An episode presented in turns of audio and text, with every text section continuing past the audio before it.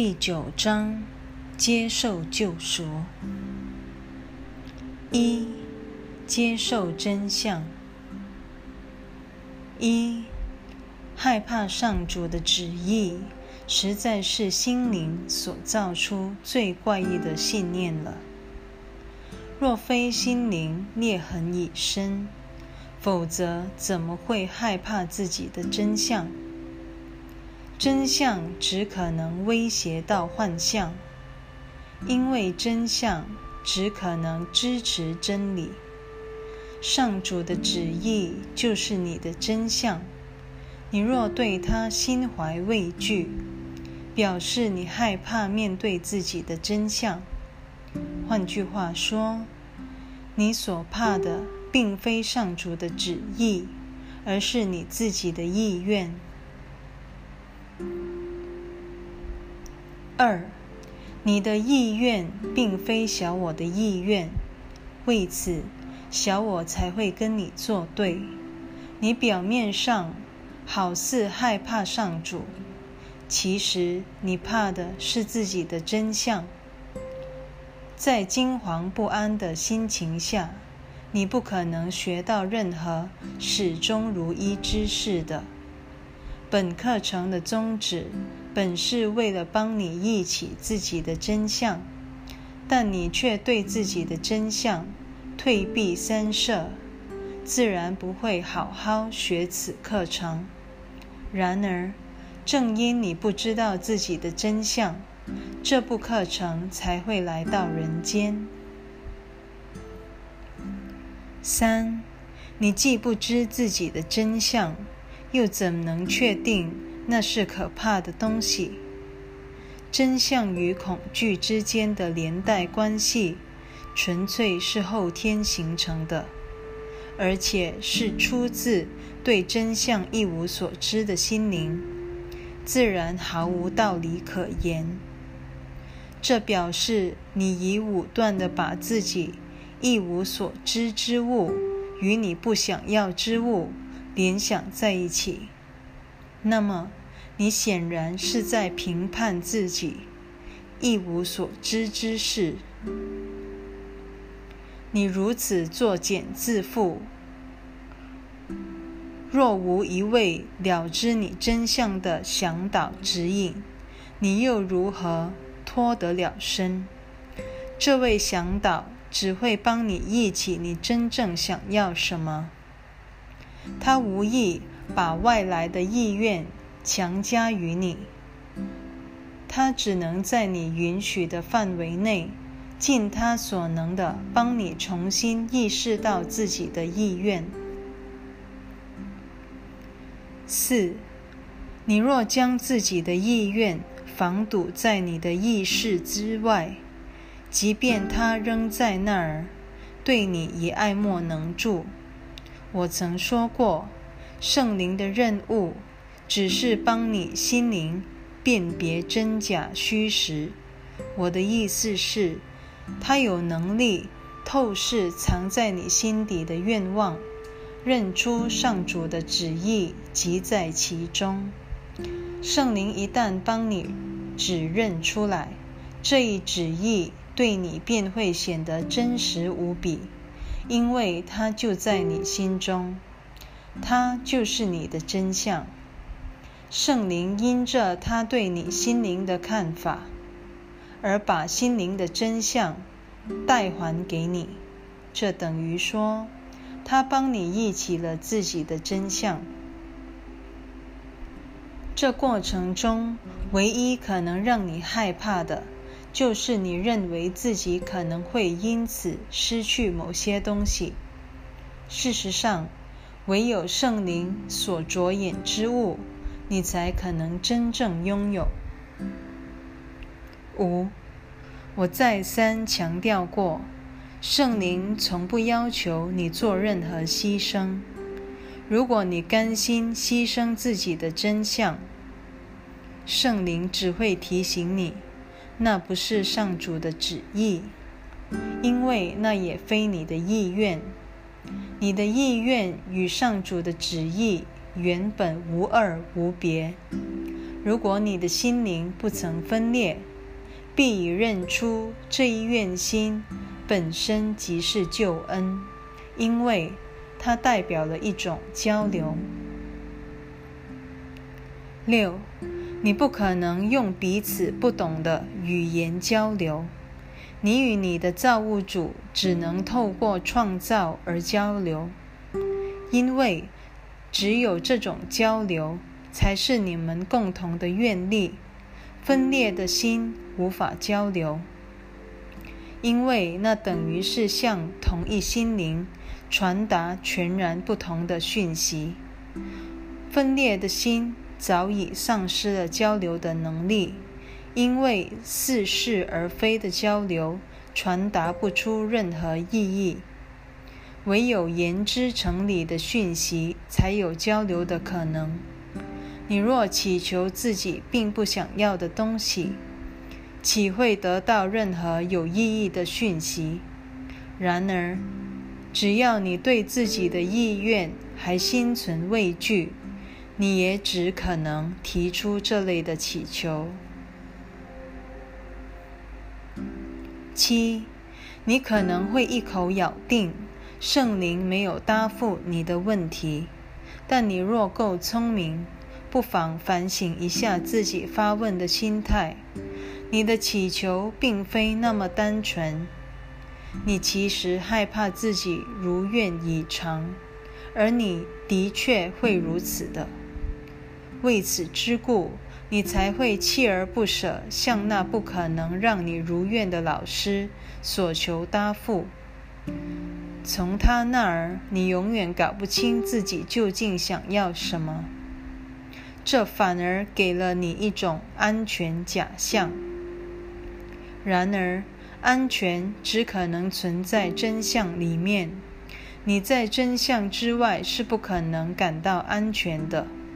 你的本来真相才是你的唯一保障，你的意愿就是你的救恩，因为你的意愿与上主的旨意相同。所谓分裂，不过就是相信你的意愿与上主的旨意有所不同而已。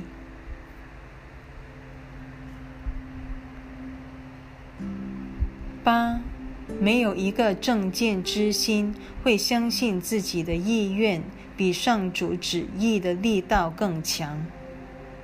心灵若相信自己的意愿不同于上主的旨意，只可能导致两种结论：一是相信上主根本不存在；二则认为上主的旨意无比可怕。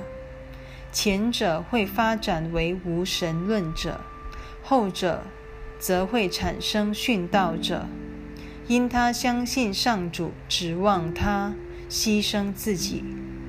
不论哪一种疯狂的选择，都会使人陷入惊惶不安。因为无神论者相信自己举目无缘，殉道者则相信上主存心置他于死地。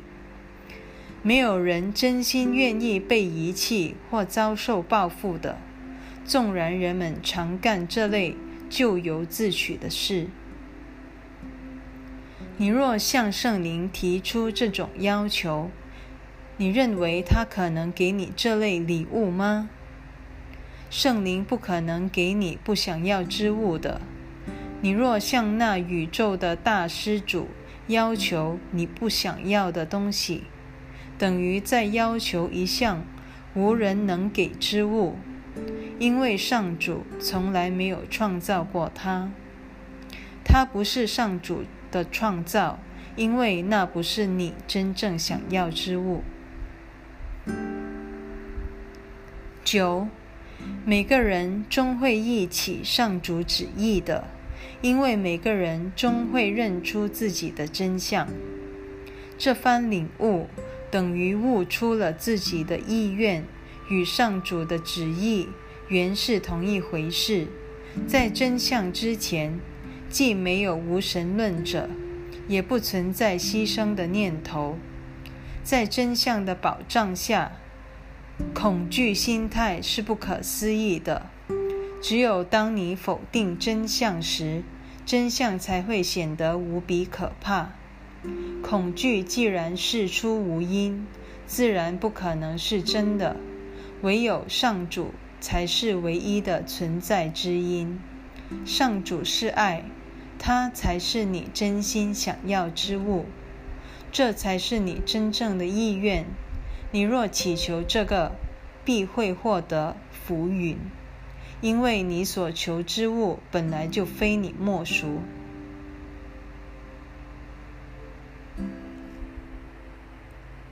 十，你若向圣灵求取对你有害之物，他是无法回应的，因为没有一物伤害得了你。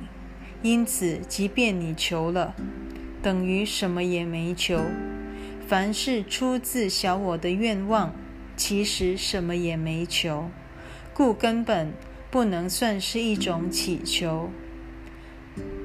它徒具祈求的形式，骨子里却是一种排斥或否认。圣灵毫不重视外在的形式，只重内涵与意义。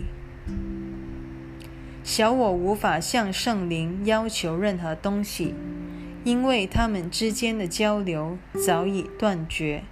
但是你能向圣灵要求任何东西，因为你对他的要求是出自你的正见之心，故而真实无比。圣灵岂会否认上主的旨意？他在圣子的心中，怎么可能认不出这一旨意？十一，你尚未认清自己在否认真相上所耗损的巨大能量。对于知其不可而为之，而且不达目的绝不罢休的人，你能对他说什么呢？认为自己必须拥有那不存在之物才会幸福，这一信念彻底违背了上主的创造法则。上主的旨意不可能让幸福奠基在你永远不可能得到之物上头的。上主是爱这一事实，不需要你信仰，只需要你接纳。你有否认这一事实的本事，却没有改变它的能力。你若用手蒙住自己的眼睛，自然无法看见，因为你违反了看的原则。你若否定了爱，就无法知道爱的真相，因为你的参与及配合，正是爱的存在法则，幸福法则。是为你而造，却不是由你所造的。为此，你无法改变这些非你所造的法则。十二，任何有意否认真相的企图，必会引发人心的恐惧。如果这种企图心很强，必会让人陷于惊恐。而进退失据，存心抵制真相，纵然枉费心机，仍可能形成一个极其顽强的目标。即或此目标并非你真心所愿，你不妨试想一下，这个令人费解的决定会带给你什么后果？你把自己的心力献给了非你所愿之事，这种奉献还可能真诚到哪里？他若非你之所愿，上主便不可能创造他。他既非出自创造，必然形同虚无。你真想献身给虚无吗？十三，上主是怀着献给你的心情而创造了你的，因此你必须献身于万物，而你献身的万物又是他赐给你的礼物。若非如此，你便称不上是完美的造化了。真相是一切，而你拥有一切，因为你真实无比。你无法造出非真之物，非真之物必会滋生恐惧。上主不可能创造恐惧的。只要你还相信恐惧可能存在，你就创造不出任何东西。真相若自相抵触，立即丧失了意义。然而，真相本身就是意义。十四，你应记住。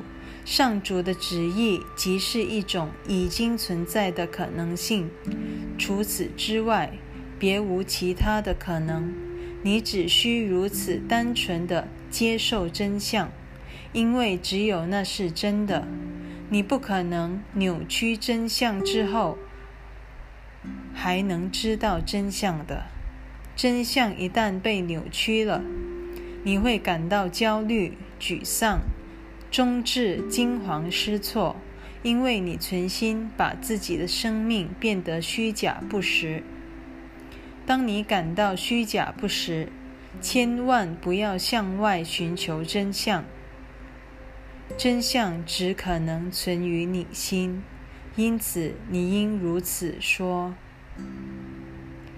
基督在我心内，他所在之处，上主必然临在。因为基督是上主的一部分。